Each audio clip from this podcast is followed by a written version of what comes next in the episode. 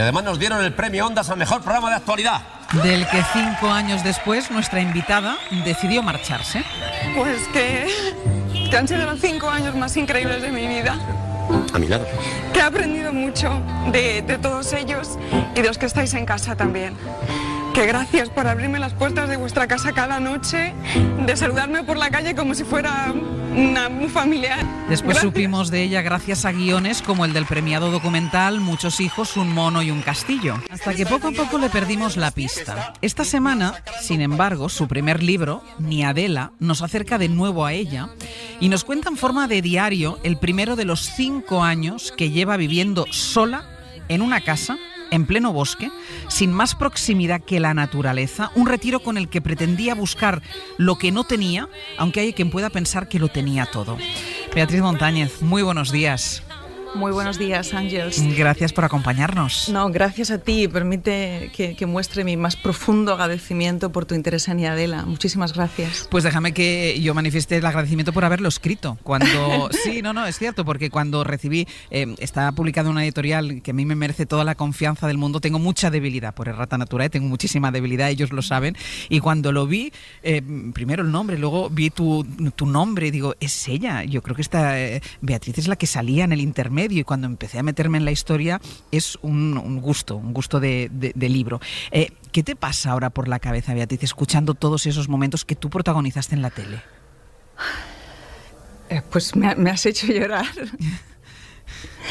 Perdona. No.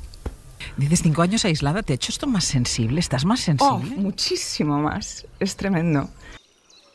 Faz cinco anos que Beatriz Montanhas deixou a televisão e o jornalismo para viver numa casa isolada, quase em ruínas, longe de tudo.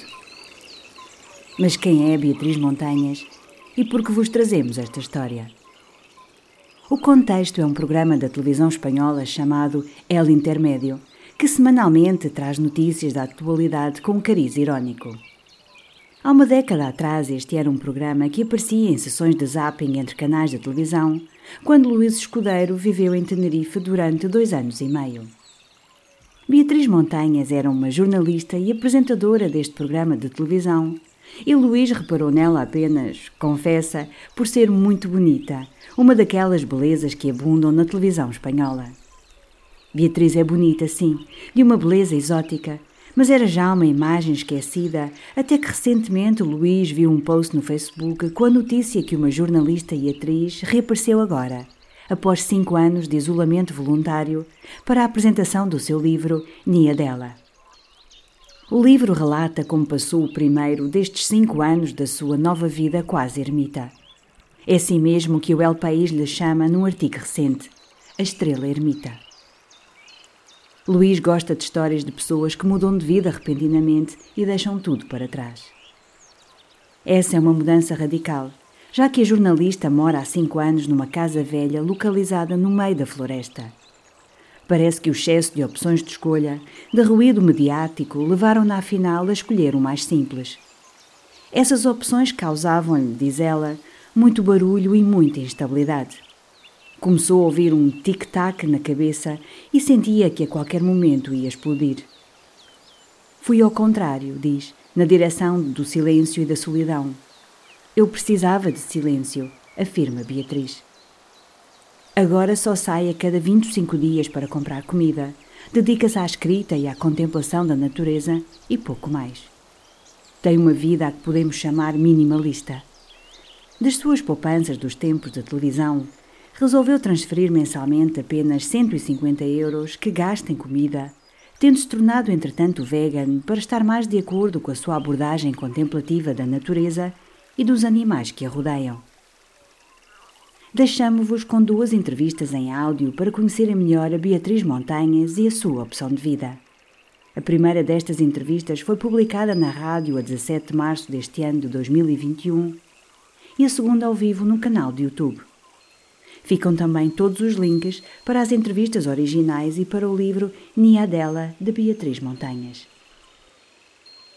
Muchísimo más. Estoy más eh, receptiva absolutamente a todo lo que me rodea, sonidos, eh, la belleza, la música, eh, hay veces que tengo la sensación de que paso por cerca de alguien, las veces que voy al pueblo a comprar, que lo hago cada 25 días, intento alargarlo, mm. hago una breve compra y me vuelvo a encerrar, encerrar en el sentido bueno de la palabra. Sí.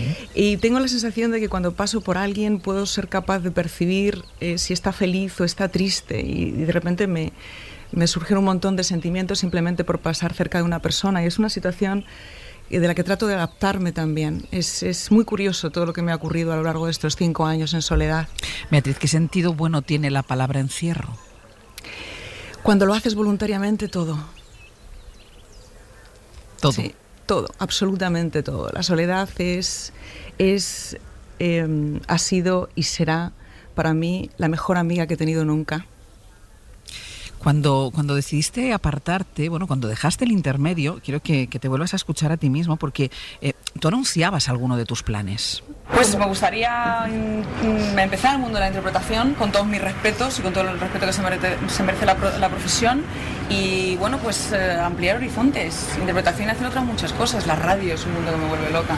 Y bueno, no sé, no hay que decir algo en concreto, ¿no? Yo creo que el mundo es tan grande, ¿no? Hay tantas cosas por hacer y disfrutar que, joder, vamos a ellas. Beatriz, ¿qué pasó? Pasó que estaba mm, perdida, no, perdidísima. Eso es lo que pasó. Estaba muy, muy perdida. Es eh, muy difícil cuando, cuando no tienes un camino concreto por el que caminar y, ves eh, decenas de bifurcaciones a tu alrededor y no sabes cuál tomar. Em, y efectivamente no sabía cuál tomar. Eh, quería picar un poco de todo, ¿no? como las gallinas, y al final te das cuenta de que eh, siempre hay que elegir. La vida es pura elección, todos los días, cada segundo de la vida tenemos que elegir eh, una cosa u otra y yo tenía grandes dificultades para elegir. Pero ¿por qué eliges irte sola a una cabaña en medio de la montaña? Porque es verdad que hubieras podido renunciar, tú aquí decías, ¿no? Que querías profundizar en el mundo de la interpretación, de la radio, en el fondo, en el mundo de la comunicación. ¿Por qué de todas esas opciones, o sea, ninguna te sirve, solo te sirve una, que es la soledad? Sí, exacto, que, que es el camino exactamente opuesto al que yo quería tomar. Claro. Bueno, pues sencillamente porque todas esas bifurcaciones y todas esas miles de opciones que, hay momentos en tu vida en los que sientes que tienes, lo que provocan es demasiado ruido, Ángels. Había mucho ruido en mi vida. Eh, mucho ruido hacia la gente que me rodeaba, mucho ruido en, todas estas múltiples opciones, me provocaba mucha inestabilidad. Em, y de repente empecé a oír un tic-tac en la cabeza y sentí que en cualquier momento mm, iba a explotar entonces eh, fui en el sentido, como te decía, completamente opuesto, que es el del silencio y la soledad. Necesitaba silencio, eh, necesitaba saber exactamente cuál era el camino. Eh, está muy bien lo de tener muchas opciones, es fantástico, pero al final lo que nos invita es a... Mm, nos crea la dificultad de elegir.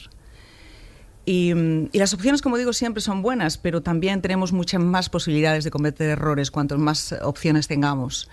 Em, entonces, para saber exactamente qué, qué lección de esas mm, muchas que se me ofrecían era la que tenía que tomar, lo más importante era parar. Parar y decirme y conocerme un poco más, porque yo también tuve una infancia un tanto eh, desenraizada y, y difícil, muy difícil.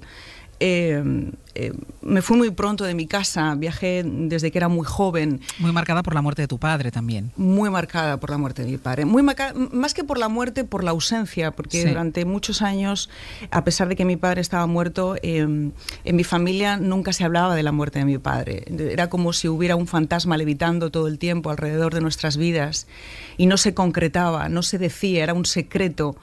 Eh, tremendo. Se trataba con muy poca naturalidad de la muerte en, mi familia y en, las circunstancias en las que yo viví en, mi infancia. Em, y eso... Eh, pues volaba a mi alrededor. Yo tenía visiones con mi padre cuando era pequeña. de alguna forma lo que trataba era de, puesto que no lo tenía físicamente, era recrearlo em, emocional e imaginativamente hasta que ya con 10, 12 años y mi padre murió con 4, imagínate qué cantidades, que, durante cuánto tiempo tuve que fantasear por el hecho de que, eh, para obviar la realidad, tuve que fantasear con el hecho de que mi padre no había muerto. Em, entonces, eh, todas estas circunstancias tuve también, bueno, pues por, cuando viví en Los Ángeles pasé un, una grave enfermedad, me detectaron células precancerígenas en el cuello del útero y con 23 años y viviendo en un país a, miles de kilómetros de tu casa fue una situación también muy, muy difícil. Me considero de todas formas una, una persona guerrera. Eh, soy peleona y no permito que las cosas me, me afecten más de un par de horas. Em, entonces seguí, decidí viajar, eh, toda mi vida he viajado, toda mi vida me ha gustado intercambiar culturas, conocer gente, eh, propuestas de otras vidas y, mm, y, es lo que hice durante mucho tiempo para tratar un poco de encontrarme, pero al final tampoco, lo, tampoco, lo, tampoco me encontré a mí misma así. Sí que es verdad que a lo largo de los años me di cuenta, en estos cinco años de soledad, me di cuenta que había perdido muchas partes de mí misma. Yo creo que no es algo que me ocurre a mí sola, no sé si estarás de acuerdo, pero creo que desde que nacemos eh, somos em, moldeados por nuestros padres, por la escuela, por las personas que nos rodean, y vamos tirando a la basura pequeños trocitos de quienes somos para gustar, para encontrar nuestro grupo, para identificarnos, para integrarnos. Y al final yo llegué a Niadela dándome cuenta de que quedaba muy poco de quien yo era, muy poco, de que me afectaba mucho sobremanera lo que se decía de mí, de la imagen que la gente tenía de mí, que no tenía absolutamente nada que ver con la realidad, porque a mí me decía que todo el mundo me decía, no es que porque has estudiado en Estados Unidos tienes que tener dinero, eres una pija, eres una no sé qué, absolutamente nada que ver. Yo vengo de una familia muy humilde. Mi madre tuvo que trabajar, eh, yo tenía cuatro años cuando mi padre murió, ella empezó a trabajar mi infancia he crecido sola prácticamente. Em, y mi familia es, como decía, muy humilde. Todo lo poco, lo mucho que yo haya conseguido, lo he conseguido gracias a, trabajármelo yo sola muy duro. Tres trabajos tuve que tener en, Los Ángeles para pagarme la carrera. Y, Beatriz, eh, dices, em, eh, para, he intentado recuperarme, o sea, yo, eh, porque al final te vas moldeando, y estoy de acuerdo contigo, te vas moldeando con el entorno, con las influencias que recibes. Exacto. En cinco años, porque uno puede pensar, voy a hacer esto un periodo de tiempo determinado porque necesito parar, necesito alejar necesito tomar distancia, necesito saber quién soy, pero llevas cinco años.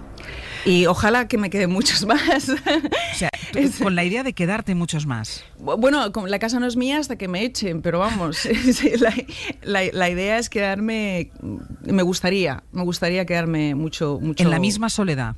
Eh, pues sí, la verdad es que sí. Bueno, eh, ten en cuenta que yo cada cinco o seis meses salgo de allí. Bueno, a lo mejor no es mucho, ¿no? Alguien pensará, guau, cinco o seis meses es una barbaridad de soledad, ¿no? Pero para mí me parece suficiente. Yo salgo cinco o seis meses, voy a Madrid, voy al teatro, voy al cine, veo a mis amigos, los abrazo, los sobo, que es una de las cosas que más echo de menos, el contacto con otra piel. Eh, estoy con ellos, los acaricio, los quiero, los beso y me vuelvo con la satisfacción de que esa necesidad sé que no va a surgir en, otros cuatro, cinco o seis meses. ¿De qué vives, Beatriz? Porque es verdad que tendrás muy pocas necesidades en Niadela, eh, pero ¿de qué vives ahí? Eh, no entiendo muy bien la pregunta. ¿De qué vives en, ¿con qué pagas la comida, por ejemplo? Bueno, tengo ahorros, tengo ahorros de, cuando trabajé en la televisión y lo que hice fue ponerme una mensualidad muy pequeñita porque efectivamente mis necesidades son muy pocas. Era una forma de invertir en mi futuro y de invertir en mí misma. Eh, entonces todo lo que me rodea es muy, muy austero. Eh, el primer año que, estuve viviendo allí decidí hacerme vegana porque me parecía algo completamente incoherente. Em, estar en la naturaleza, disfrutar de los animales, eh, sentirme en familia y luego comérmelos. Entonces me, parecía bastante incoherente. Entonces decidí hacerme vegana, así que lo que, lo que como es bastante barato porque son verduras frescas y legumbres y semillas eh, y raíces como María Teresa de Calcuta. Este, pero es bastante, o sea, yo no me gasto más de 100 euros, 150 em, euros como mucho eh, al mes en, alimentación. Y luego no pago casa y lo primero que llegué cuando, cuando llegué a Niadela fue instalar... Eh, un equipo fotovoltaico, es decir, el agua viene de un pozo, em, está todo bastante, los gastos son bastante em, pequeños y, los tengo muy bien controlados, como ¿Cómo, decía. ¿Cómo encontraste la casa? ¿Buscaste tú la casa o la casa te encontró a ti? Yo creo que ocurrió de las dos formas, porque fui con unos amigos a este lugar en el que hay otra casa mucho mayor, rodeada por un, por un río, y dije, ¿aquello qué es? No, es la casa del pastor, allí lleva 14, 13 años, 14 años cerrada, allí no entra nadie, va, es para las ovejas y tal. Pero me causó mucha impresión, no sé, me pareció muy idílica, muy vieja, estaba destrozada, pero muy idílica. A mí las me gustan entrar en una casa en la que esté llena de polvo, pero sin embargo haya rastos eh, eh, restos, perdón, sí. rastos y restos de, de las personas que, que, han, que, han, habitado esa casa, ¿no? de, de la energía, de la historia, y tuve una sensación espectacular cuando entré. Estaba, había una telaraña tremenda, que tenía que ser de un monstruo. Aquella, yo cuando entré dije, madre mía, cómo se la araña, que, la araña que ha tejido esta telaraña. Que te ¿no? aterrorizaban, no sé si te siguen aterrorizando los insectos. Me, me, aterrorizaban, ya no, pero me aterrorizaban, no te puedes imaginar a qué nivel. O sea, yo, no se me olvidará el día en el que eh, estaba empezando a, a, Tenía una pareja que llevábamos un mes y medio, poco eh, tiempo juntos, y son las primeras semanas en las que tratas de dar lo mejor de ti y parecer que eres fantástica y maravillosa y perfecta, ¿no? Entonces, este, eh, me acuerdo que tenía obras en casa y de repente pues estaba en la cocina, estaba arreglando una bajante y vi bajar una cucaracha. Entonces me puse una, un, un, histerismo, un ataque, me empieza a picar el cuerpo, esas reacciones extrañas que tenemos los que tenemos fobia a determinadas cosas. Me subí a un banco, llamé a este chico, por Dios, por Dios, ven ahora mismo, una cucaracha, una cucaracha. Tranquila, tranquila, ya voy. Estaba a 25 minutos de distancia y cuando abrió la puerta todavía seguía en el banco 25 minutos después, en pie de guerra, con la escoba en la mano, controlando por dónde se movía la cucaracha y, como si fuera... Y ahora convives con un ellos. león. Y ahora estoy feliz, de hecho. De hecho, cuando entran eh, la araña toro, que es una de las arañas más grandes que tenemos en la península ibérica, que puede llegar a medir hasta 6-7 centímetros de longitud, este, la veo entrar y bueno, pues ahí está. Ya encontrará lo que quiere o, o saldrá por donde ha entrado, no lo sé.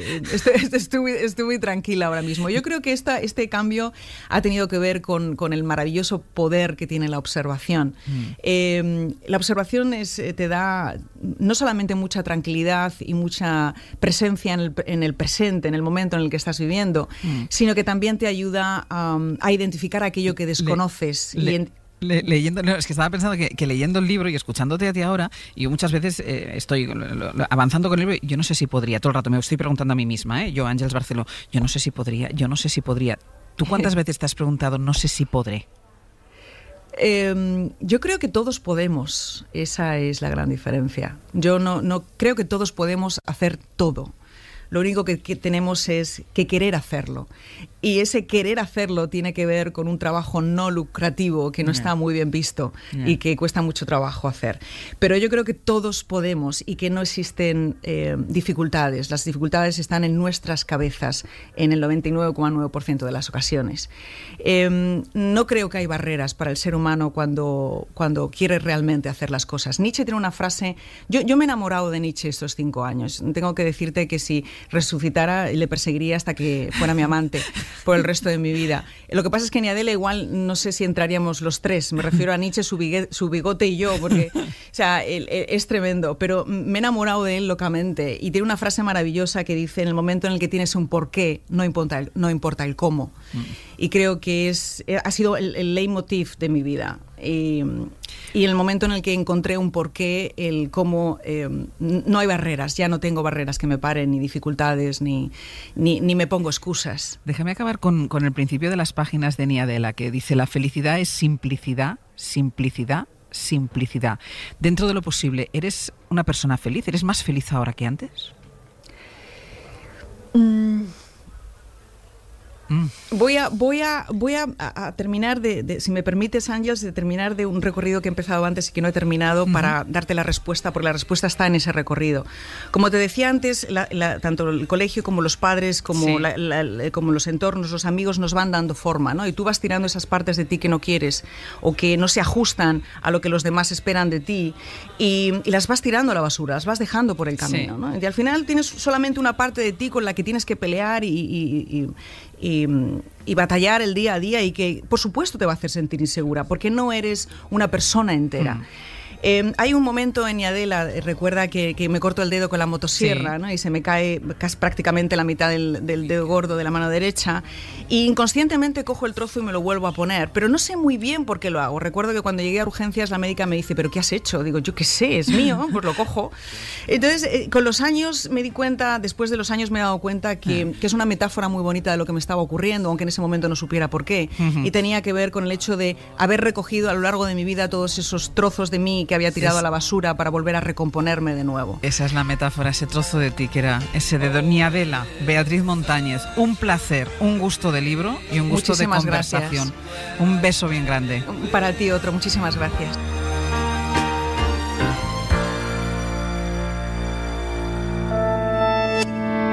Cadena Ser.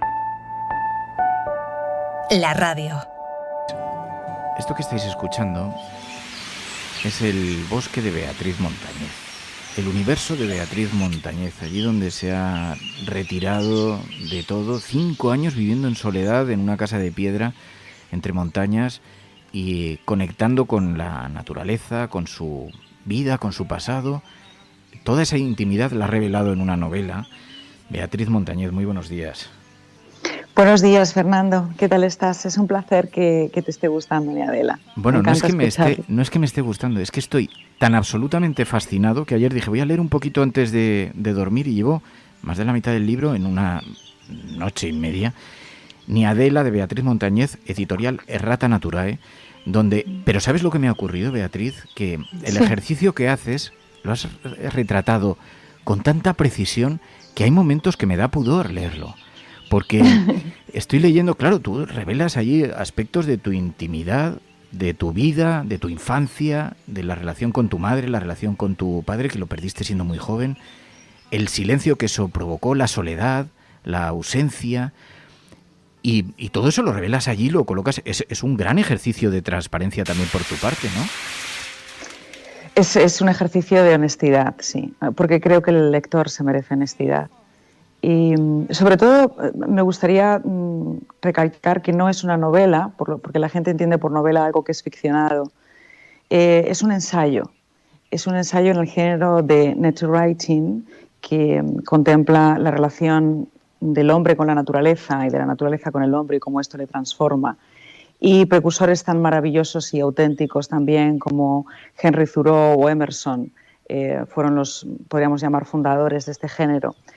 Em, siendo un ensayo, eh, creo que merece mm, toda la honestidad y la parte didáctica también que conlleva la presentación de un tema, en este caso el de la naturaleza y mi transformación en la naturaleza.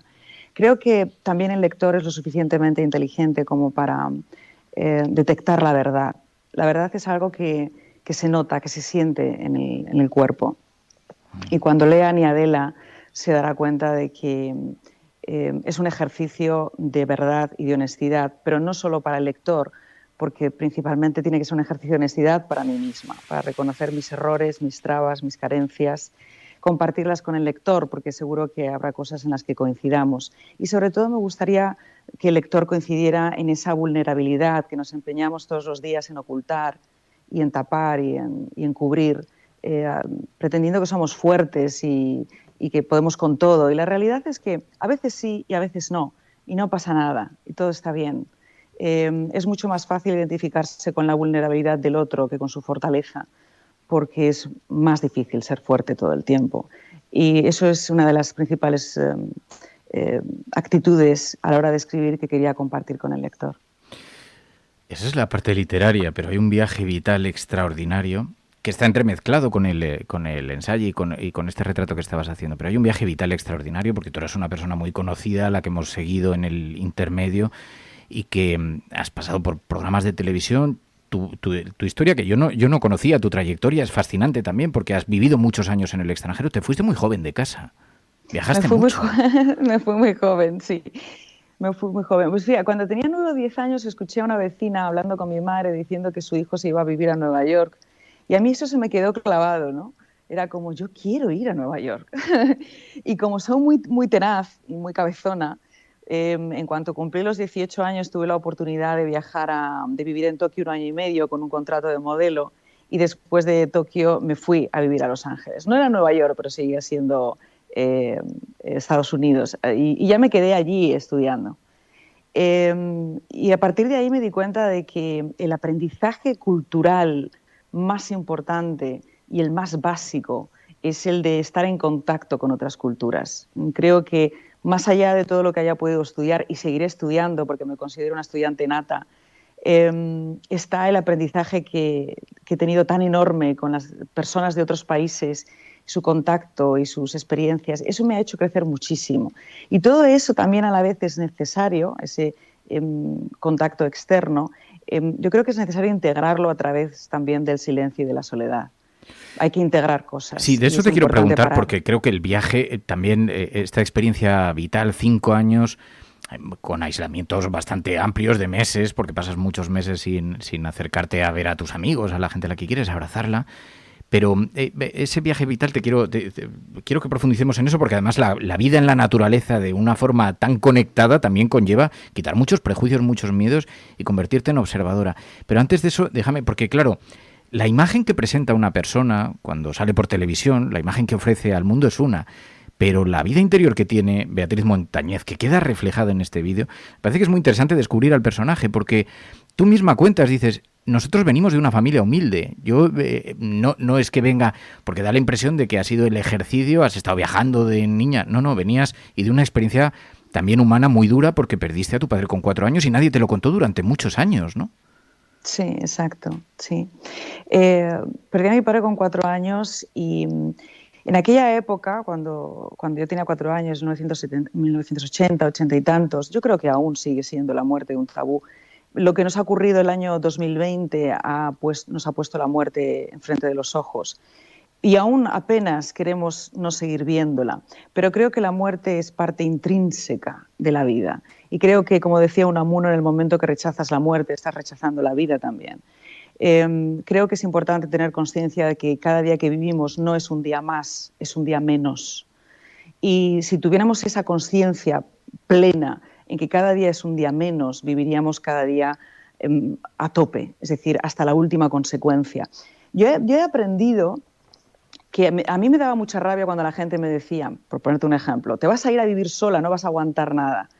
Eso es imposible, es muy difícil, estás loca, ¿qué vas a hacer? No sé qué, no sé. A mí cuando alguien me dice que algo es difícil, es cuando más ganas me entran de hacerlo.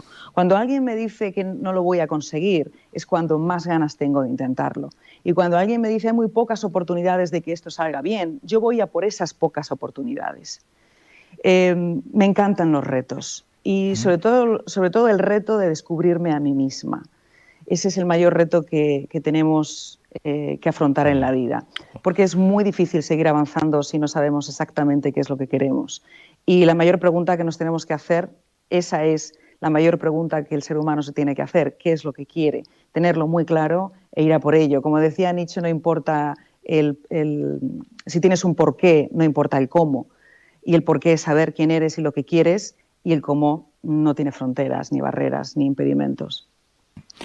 Y en el, bueno, de, tu admiración por Nietzsche, ya, pero eso requeriría también un programa que me interesa bastante porque te, he oído citarle en varias entrevistas que te decía, yo viviría con Nietzsche y con su bigote. Y, eh, y, no sé si cabríamos en la casa, pero, pero, a ver, porque tengo un montón de cosas y además es que mientras leía el libro decía, es que esto también se lo quiero preguntar, tengo un montón de cosas que, para, eh, por las que atraparte, pero eh, decía Beatriz Montañez, en el libro explica esta experiencia vital, no es que la esté yo aquí eh, revelando. Su padre falleció cuando tenía cuatro años, nadie se lo contó y ella dejó de hablar a la gente durante bastante tiempo, estuviste bastantes años sin hablar, sin dirigir una palabra, sin... porque no hablamos de la muerte, no hablamos de la... Y la ausencia de tu padre, ese silencio en torno a su muerte, ocupó una buena parte, la ausencia, una buena parte de tu infancia. Y entonces así explicamos al personaje, a la persona, al ser humano de Beatriz Montañez. Y entonces toda su experiencia vital la hemos visto en televisión, hemos visto con un gran éxito, con una gran admiración. Y de pronto un día vas con unos amigos caminando, decías que te sentías muy perdida porque tenías muchas opciones. Y vas con unos amigos caminando y encuentras un lugar que dices, yo quiero vivir aquí. Es una casa perdida mm. en medio de la nada, en, medio de un bosque, entre montañas. Sí. Hoy, ¿sabes lo curioso, Fernando? Mi apellido es un apellido de origen judío, Montañez, y significa la hija de la montaña. Es que me ha impactado mucho, lo estaba pensando, pero me pareció una frivolidad decirte, lo digo. ¿Has visto cómo conectan los apellidos? ¿Cómo determinan la, la, realidad? ¿no? Montañez y se va entre montañas a vivir, tiene algo de... Sí es maravilloso. Por eso es por lo que creo y, siempre digo que yo no creo en, la, en, el libre albedrío. Yo creo que eh, nacemos con un destino marcado y que cualquier cosa que sea bifurcaciones y desviarnos, al final nos vuelven a llevar ese camino que tenemos que seguir. Pero hacia el lugar opuesto también, porque lo paradójico es que tú tenías mil opciones, pero ninguna era esta. Tenías mil opciones laborales, tenías mil posibilidades y de pronto viste la opción contraria, lo opuesto. Y sin embargo, eh, era mucho ruido tú lo definías como había demasiado ruido y aquí tenías la otra paz, ¿no? Exacto. Em, es que conforme vamos avanzando, el, mundo va avanzando, estamos en el 2021, hace 200 años la gente no tenía tantas opciones como tiene ahora. Y eso lo que hace, por supuesto, es dificultar la elección. Y ante tantas opciones, la elección no solamente se vuelve difícil, sino que hay más posibilidades de errar. Em, entonces, yo decidí que, estaba tan, tan, tan perdida con todas las opciones que tenía delante de mí, que para saber cuál realmente era la más apropiada, tenía que parar, tenía que aislarme, tenía que mm, dedicarme a escribir, pero no escribir ni Adela o escribir curiosamente La ausencia, que es la novela que escribí antes de Niadela, eh, respecto a la muerte de mi padre, sino escribir sobre mí, eh, hacerme preguntas, encontrar respuestas y saber que en ese proceso de escritura, mientras trataba de conocerme, me di cuenta de que me hacía inmensamente feliz abrir mi corazón y que me daba muchísima paz. Y, esa historia que tenía pendiente de escribir, que es La ausencia, que la empecé a escribir cuando estudiaba periodismo en Los Ángeles, eh, la terminé en ese proceso de autoconocimiento y a la vez de, conexión otra vez con el fantasma de mi padre, que siempre estuvo pululando en mi vida. Eh, ese tabú de la muerte, como te decía, sobre todo existe con los niños. ¿no? Es como que les tratas de proteger, de, que no tengan conciencia de la muerte, de que algún día van a morir, de que sus padres pueden no estar. Pero yo creo que eh, no estamos haciéndoles ningún bien. Yo creo que al igual que les hablamos con amor de la vida, hay que hablarles con amor de la muerte. Y, hay que hacerles comprender que llega un momento en el que te tienes que despedir de alguien y que lo más importante de la vida es saberse despedir, no solo de las personas, sino también de las cosas, de las situaciones, de las vivencias. La despedida, Simón de Beauvoir, no sé si lo pronuncio bien porque el francés no es lo mío, pero tiene un libro maravilloso que escribió a Sartre sobre la ceremonia de la despedida. Mm. Y, creo que es muy, muy importante ah, realizar esa ceremonia. Yo no la tuve. Y en el momento en el que no corte ese cordón umbilical con, mi relación paterna, eh, sigue la unión, sigue ese hilo invisible con alguien que ya no está. Y es necesario cortarlo para poder seguir eh, avanzando. Entonces, ha sido eh, una especie de purga, tanto escribir La ausencia, que fue el libro de antes de Niadela, como escribir Niadela ha sido una purga maravillosa y un cortar definitivamente de una manera consciente ese cordón umbilical con el fantasma de mi padre.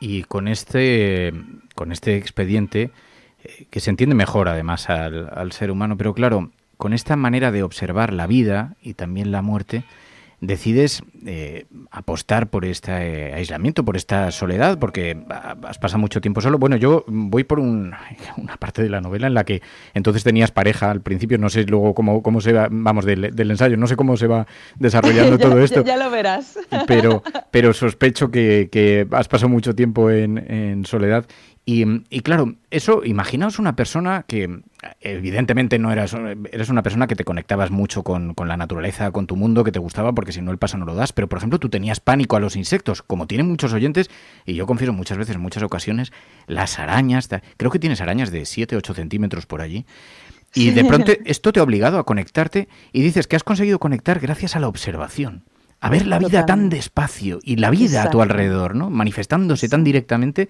y has aprendido a convivir con eso, con esas cosas que a cualquiera le pararían. Mm, exacto. Yo era súper fóbica a los bichos, hasta tal punto que podía ver una cucaracha andando por la calle y quedarme completamente paralizada, empezar a picarme el cuerpo, salirme sarpullido, esto psicosomático. Era muy psicosomática con los insectos. Y efectivamente, em, el primer año fue terrorífico, también te digo. O sea, me pasaba el día gritando. Era, me daban dolores de cabeza terribles porque de repente estaba tranquila y, aparecía una araña toro, que son las más grandes que he visto este, hasta este momento, que pueden alcanzar los 6 eh, centímetros. Y además son muy desagradables porque es la típica araña peluda negra Sí, o sea, la típica araña peluda negra, ¿no? Y de repente pues vas a coger un cacharro, una taza y te encuentras una araña gigante dentro, ¿no? Entonces yo me pasaba el día gritando y, era, era, muy excéntrica, era horroroso para mí, era un, trauma cada vez. Pero ¿qué ocurre? Que cuando pasa un día y otro día y otro día y, y los animales se acaban convirtiendo en personas en el punto que tienen en común de que, por ejemplo, tú, en una ciudad como por ejemplo la que yo he vivido, Los Ángeles, vas andando por el centro de Los Ángeles, que puede ser relativamente peligroso, eh, y te encuentras con extraños y lo que haces es o cambiarte de acera o directamente cambiar el sentido de la marcha o alejarte lo mayor posible, porque es un extraño y le tienes miedo. Entonces, con los insectos ocurre algo muy parecido. Em, tienes que conocerles. Entonces, cuando les observas y les conoces y ves cómo reaccionan ante determinadas circunstancias, que ningún insecto reacciona igual a otro, Eh, yo lo que más he observado son las hormigas y las avispas. Eh, las arañas a veces no tengo tanta posibilidad porque son más escurridizas y se, se, esconden más. Las serpientes también han sido parte de mi observación. Pero el comportamiento de una avispa no tiene nada que ver con el comportamiento de otra. Y una araña no reacciona igual a tu presencia que reacciona a otra. Y este poder de observación y de, darme el tiempo de, integrar estas, estas formas de comportamiento me han hecho ver que son exactamente como nosotros. Todos pertenecemos al reino animalia, todos. Entonces, al igual que observas o, conoces a un extraño, acabas conociendo a un extraño a través de la observación o del, diálogo, yo tenía mi forma de dialogar con los insectos y con los animales, ir a través de la observación. Y eso te ha hecho comprenderlos mejor. Claro, has tenido muchas horas, tienes mucho tiempo para mirar la naturaleza, para observarla, para ver los cambios, para... Mm, claro, eh, es una apuesta austera, porque tú tenías la ventaja, la suerte, el privilegio de gozar de algunos ahorros después de haber trabajado en televisión, pero en realidad tu apuesta es tan austera que dices, no necesitas muchos recursos para vivir, 100 euros, 150 euros mensuales, y luego ha sido bastante coherente, porque también haces una apuesta de pronto y dijiste, pues me voy a hacer vegana, porque no tiene sentido convivir con animales, que luego lo pensaba esta mañana y decía, claro, es que tienes dos o tres gallinas hostia, al final hay que ser un poco inhumano para terminar comiéndote a un, ser con el que estás conviviendo, al que estás alimentando, al que claro, Lo habíamos como naturalizado, porque es parte de nuestra naturaleza, pero de alguna manera también es como, hostia, no sé, claro, es que tiene sentido. Pero es una apuesta global, o sea, diste un paso y la diste con todas las consecuencias. Por supuesto, por supuesto. Yo creo que la coherencia forma parte de cualquier decisión vital. Entonces, este, no solamente es irme a vivir en medio de la naturaleza, no solamente es practicar la paciencia, porque yo he sido una persona muy visceral y si lo sigo siendo. Aún noto impulsos así brutales que tengo que contener y que la meditación me ha ayudado mucho, pero he sido muy, muy impaciente y muy visceral. Y mm, la meditación me ha ayudado mucho, la meditación y la observación me han ayudado mucho a calmar esa paciencia y esa visceralidad. Em, mm, tengo, eh, no, no, es, no, es, que viva con 150 euros, eso fue em, el redactor que hizo el titular, como con 150 euros. Es decir, mi gasto en comida es relativamente normal, creo, puesto que la carne y el pescado, que son dos de las cosas que no como, son los, los que incrementarían la bolsa de la compra, que son los más caros, pero en mi caso verduras, legumbres, semillas, eh, tubérculos em, y, bueno, y mucha, mucha hoja verde. Entonces, claro, es mucho más barato comer mm, vegano que comer mm, eh, omnívoro.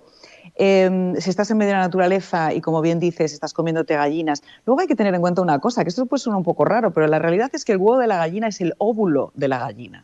Entonces, eh, cuando estaba leyendo y me di cuenta de que me estaba comiendo el óvulo de la gallina, me sonaba un poco extraño, ¿sabes? Digo, digo uy, qué cosa más rara. Visto así, Te aseguro que en los platos se ponen cosas peores, pero es verdad. También es verdad, también es verdad. Pero visto así, digo, uy, me estoy comiendo el óvulo de la gallina. Entonces, no sé, al final te estás comiendo, cuando comes el cerdo, te estás comiendo una, eh, lo más cercano a un jabalí. Y yo por las noches me encanta pasear y, quedarme escondida entre los arbustos escuchando cómo los jabalís se dan los baños de barro cerca del río y a la luz de la luna. Es todo maravilloso. Entonces, comerme un cerdo que podríamos decir que es un primo de un jabalí me, me parecía algo completamente incoherente y fuera de lugar en el ambiente en el que estoy viviendo. Em, entonces creo que todo, toda mi vida, tampoco utilizo productos químicos para fregar los platos, para limpiar la casa. Yo me hago mis propias cremas, mis propios jabones con saponinas, que es un producto natural. Creo, que, me gustaría que mi vida fuera eh, coherente en todos los sentidos. Pero claro, todo eso lo has tenido que aprender. Estudiar.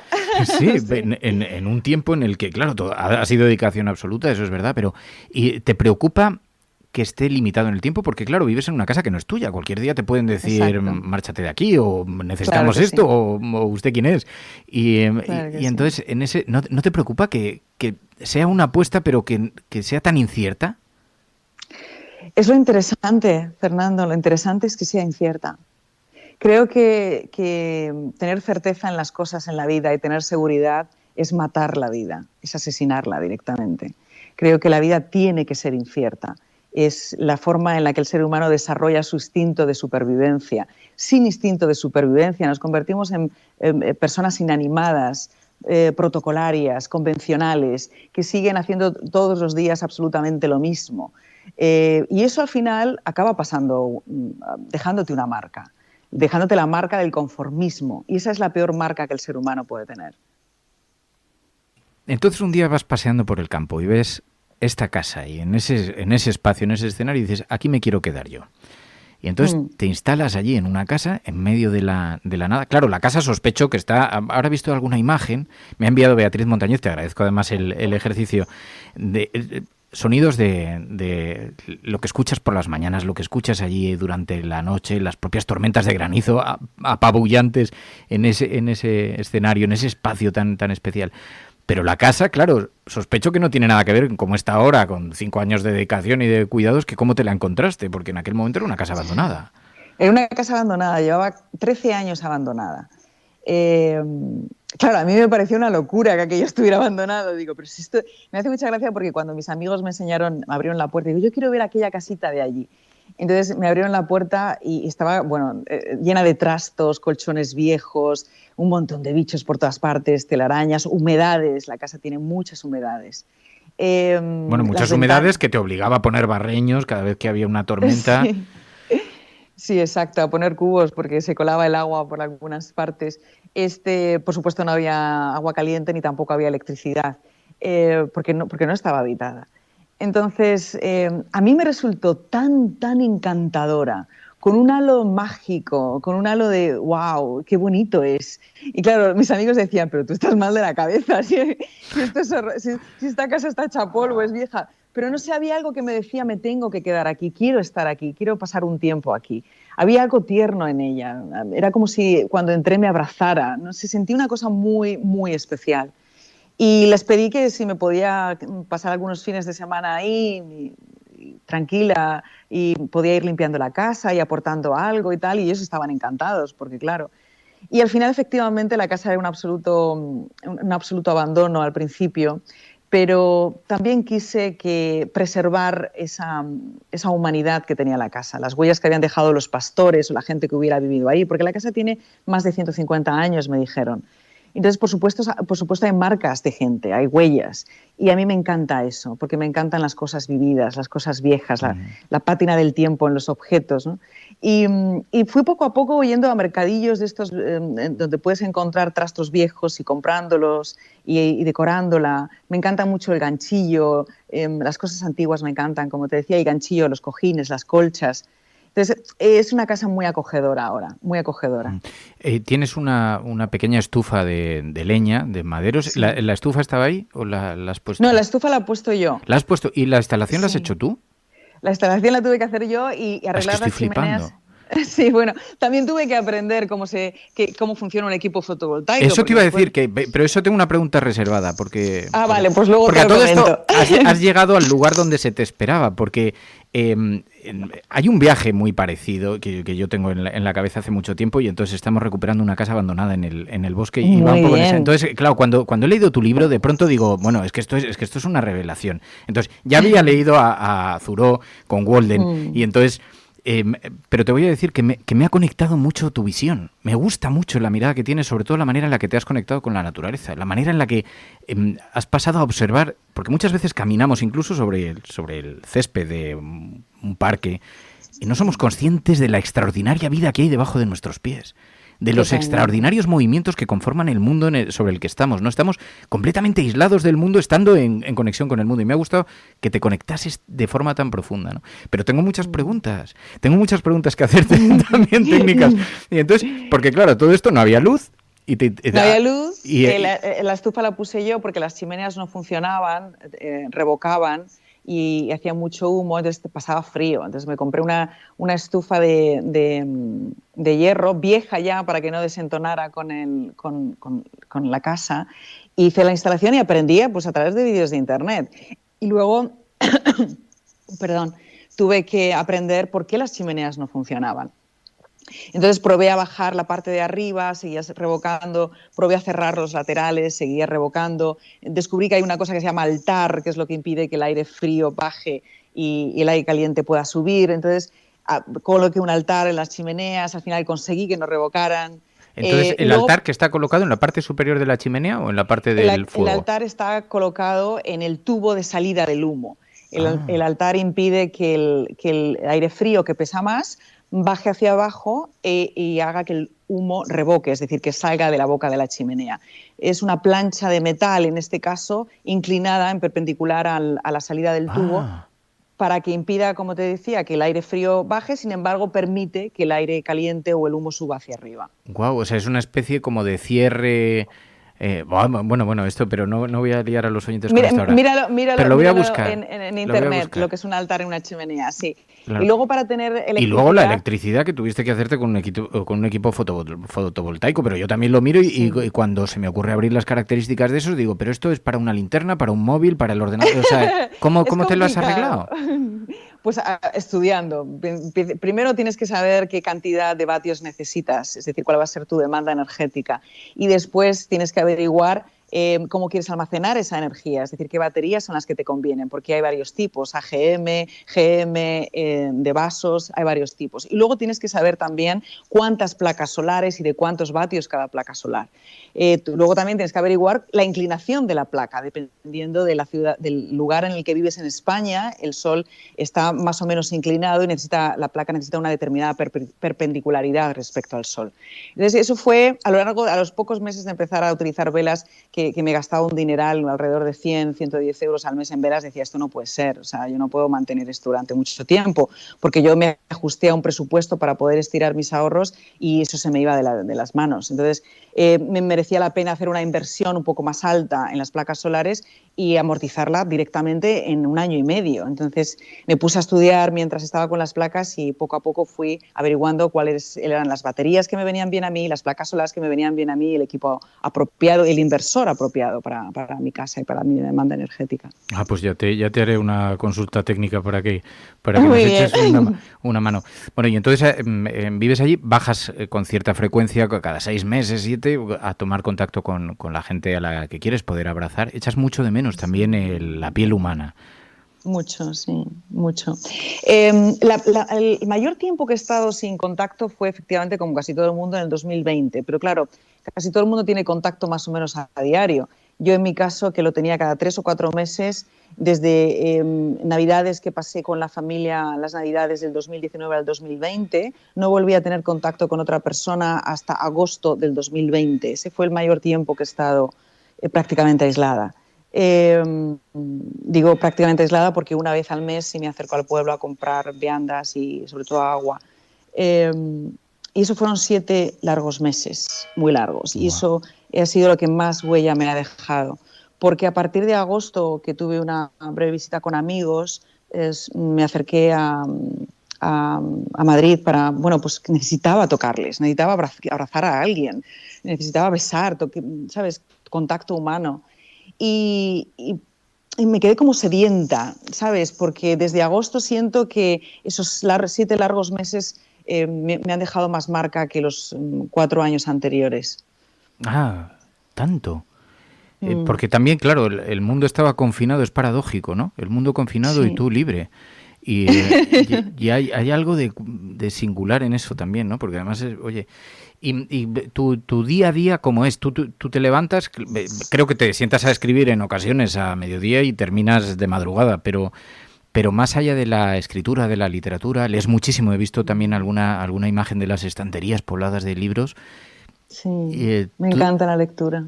Y claro que también te sirve, es una manera también de, de, sentirte acompañada, de sentirte acogida por, los, supuesto, los propios libros. ¿no?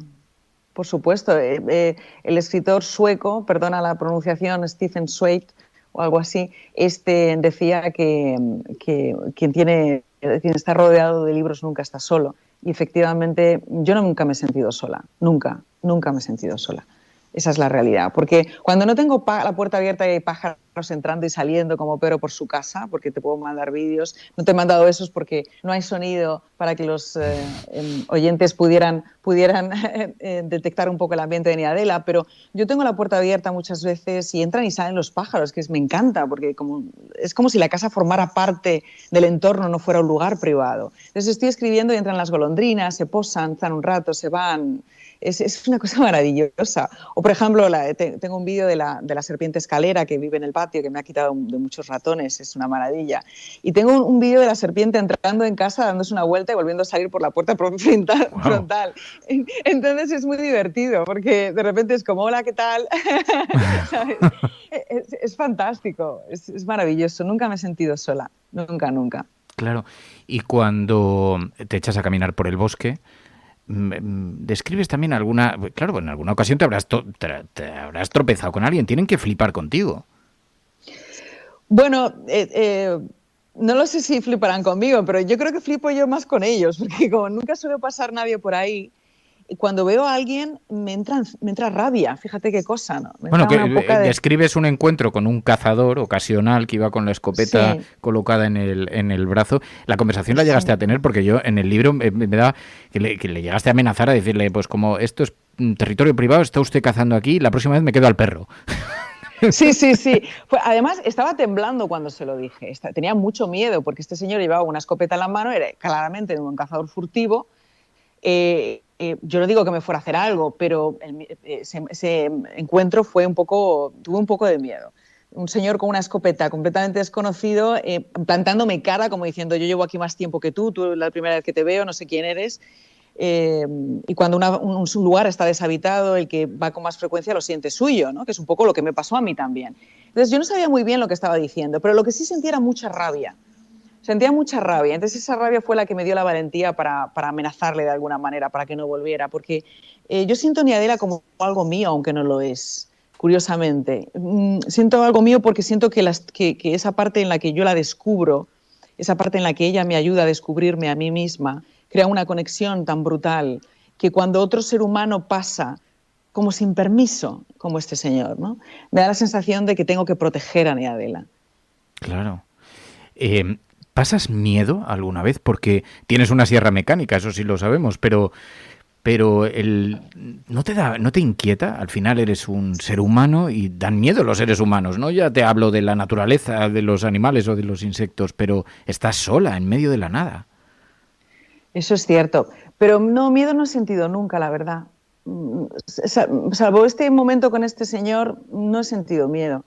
Creo que siento mucho más miedo cuando ando por la ciudad, porque eh, creo que, otros seres humanos tienen la capacidad de, hacer sentir temor a otros, de hacerles sentir vulnerables, de, de, trastocar su autoestima. Creo que hay muchos otros daños más peligrosos que, el miedo a la soledad o a, lo que te pueda ocurrir, que al fin y al cabo es completamente psicológico, ¿no? Porque efectivamente estoy ahí en medio de la nada, es decir, ¿qué me puede ocurrir? Eh, que otro ser humano venga o que otra persona venga a qué, a amenazarme, a, a, qué me va a hacer, si es que no tengo nada que ofrecerle tampoco. Em, entonces, no creo que alguien tenga mucho interés en ir ahí a asustarme simplemente, pero sí siento, por ejemplo, más miedo en mi relación día a día con las personas, porque hay veces que no nos damos cuenta, pero nuestras palabras o nuestros actos, aún de manera inconsciente, pueden hacer mucho daño. Y, por eso forma parte de que aplico, em, aplico el, el, perdón. Yo estoy continuamente pidiendo perdón, aunque sienta que no haya hecho nada. Pero un mínimo gesto de otra persona, de algo que he dicho que he hecho, que siento que puede haberle herido, mm, no me cuesta absolutamente nada disculparme. Em, y creo que es un acto de humildad y de respeto para la otra persona. Em, es muy difícil, son muy difíciles las relaciones personales, esa es la realidad. Entonces creo que hay que partir y crear una relación personal partiendo de la humildad y de la disculpa. ¿Echas de menos, por ejemplo, tener pareja? No sé si lo tienes actualmente y tampoco me. No, no tengo. Pero el, hecho de estar tanto Soltera tiempo. y entera, como dice. Claro, porque como, decías antes, dicen, ya, ya, avanzarás en el libro. Digo, pues sospecho que. Pero claro, tanto tiempo. decías en una entrevista, echo de menos el sexo, echo de menos hacer el amor.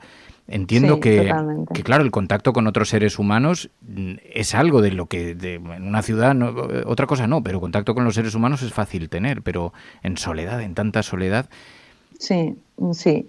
Además es que soy joven, este, tengo todavía las hormonas revueltas. sí, echo de menos el contacto físico, sí que lo echo de menos. No, no tengo pareja en este momento, ya te he hecho spoiler, este, pero, pero tampoco me preocupa. Es decir, em, yo tengo amigos eh, y tengo muy buena relación con mi expareja, muy buena relación. Ojalá que todo el mundo, y desearía que todo el mundo tuviera la maravillosa relación que tengo yo con mi expareja. Em, para mí, mis amigos y mi expareja son confidentes. Entonces, cuando tengo algo que me preocupa, algo que quiero compartir, lo hablo con ellos. em, de una manera muy íntima, muy honesta, muy directa, y ellos me responden de la misma manera. Em, quitando eso, no tengo la necesidad de amor tal cual, porque yo siento amor en las personas que me rodean. Pero sí tengo la necesidad de contacto físico, por supuesto. Por supuesto. Ahora, siendo realista, eh, las circunstancias en las que a mí me gustaría vivir y en las que vivo ahora, es muy difícil que alguien sea capaz de adaptarse a eso también. Entonces, no sé lo que me deparará el futuro, pero tampoco quiero pensarlo demasiado. ¿no? Claro, también estás como viviendo, te has conectado al tiempo en el que vives y respiras el día a día, pero en lo laboral también pensaba, qué extraordinario reto, porque en cualquier momento te podían haber llamado y sospecho que lo habrán hecho en alguna ocasión para volver a la televisión o para hacer cuestiones que te distanciarían de nuevo de esa, de mm. esa vida y ¿volverías a hacerlo? Mm. Por supuesto. Eh, no me arrepiento absolutamente de ninguna de las decisiones que he tomado, aunque hayan sido nefastas para mí y nefastas para mi futuro o para mi presente o errores tremebundos. Em, yo siento el éxito en cada error que, llevo a cabo y que cometo porque esos errores me van acercando más a la decisión final, es decir, al acierto. Entonces, em, eh, no me arrepiento de nada, no me arrepiento de haber dejado el trabajo, no me arrepiento de haber dicho que no a las ofertas que me han surgido a lo largo de este tiempo, porque yo creo que todo tiene un timing, todo tiene su tiempo. Y en este, sé que estoy en el lugar en el que tengo que estar en este momento. Entonces quiero seguir aquí hasta que tenga otra señal, tenga otra epifanía, llamémoslo X, en el que me revele que necesito un cambio de paradigma o de vida. Pero de momento aquí, ahora, es lo que siento que tengo que estar haciendo. Y también creo que el arrepentimiento no sirve, el arrepentimiento y la culpabilidad no sirven absolutamente para nada, nada, para, nada es que para mermarnos e inmovilizarnos y, y gastar el tiempo en, en nada porque eh, eh, yo creo que son conceptos más bien religiosos el arrepentimiento y la culpabilidad. Eh, entonces, a las personas que sean religiosas y les ayuda, me parece genial. Yo creo que lo importante y lo más mm, sabio de hacer es reconocer un error, reconocer que has metido la pata y tratar de subsanarlo y seguir adelante. Porque, como digo, para mí esos pequeños errores son éxitos porque me van acercando al acierto. Beatriz, la soledad también es peligrosa. Ya sé que quizá poner el foco en los miedos, en los temores, en los peligros es, es un error, ¿no? Pero has pasado días enteros enfermo, enferma sola en una cabaña. Te cortaste un dedo y fuiste con el trozo, lo pegaste ahí, lo, lavaste y te lo volviste a colocar y fuiste al médico, lo vuelto a colocar y te digo, ¿para qué, estás, ¿para qué has hecho eso? Pero, pero claro, te cortas un dedo, estás cortando leña, estás, eh, te, has, te has puesto enferma y has estado días metida en la cama con, con fiebre, con, con una situación mala. Tiene, tiene riesgos, ¿no? Tiene riesgos, sí. Pero también tiene riesgos vivir en la ciudad, Fernando. Es que, eh, como decía aquel, todo contiene un sí, un, todo contiene un sí, un no. Es decir, eh, tú, no voy a una, vida maravillosa en la que todo es paz, alegría, ilusión y, y, que bien y que todo es fantástico y no hay peligros. No, voy a otra vida simplemente. Voy a, crear otro tipo de vida, nada más. Pero yo creo que los peligros están allá donde vayas y sobre todo los peligros están en, la mayor, en el 99% de las ocasiones, desde mi punto de vista y desde mi humilde opinión, sobre todo dentro de nosotros mismos. Esos son los mayores peligros que tenemos que afrontar. Lo demás es cuestión de resiliencia y de actitud ante la vida. Beatriz Montañez, ni Adela de la editorial Errata Naturae. Estamos hablando con Beatriz. Beatriz, eh, no sabes cómo te lo agradezco, no sabes cómo te agradezco la experiencia vital, que lo hayas plasmado en un libro, que nos permitas compartir tu, espacio, tu mundo, tu intimidad a través de esta, de, esta lectura. Y eh, nos encanta. Has llegado al sitio adecuado. No sabes los comentarios que están poniendo los, los oyentes en los en los chats, están absolutamente entregados. Tienes aquí ¡Qué maravilla!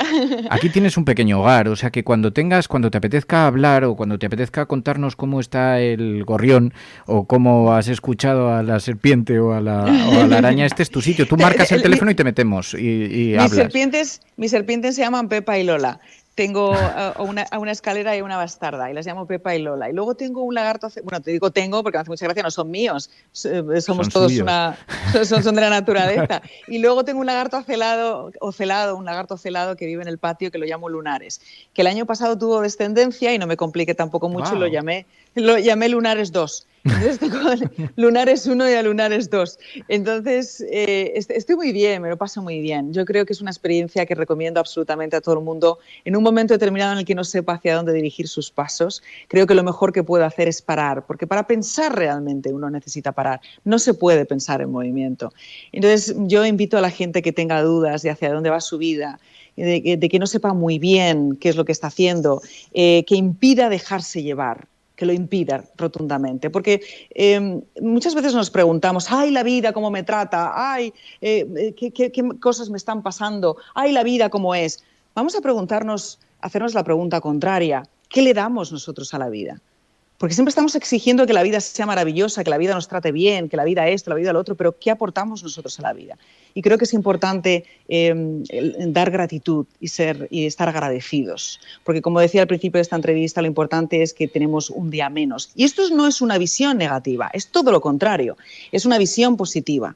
Una visión positiva en tanto que si piensas que hay un día menos, ese día que cada vez que te levantas no solamente vas a estar agradecido, sino que lo vas a vivir como si fuera lo que es un día menos, al máximo.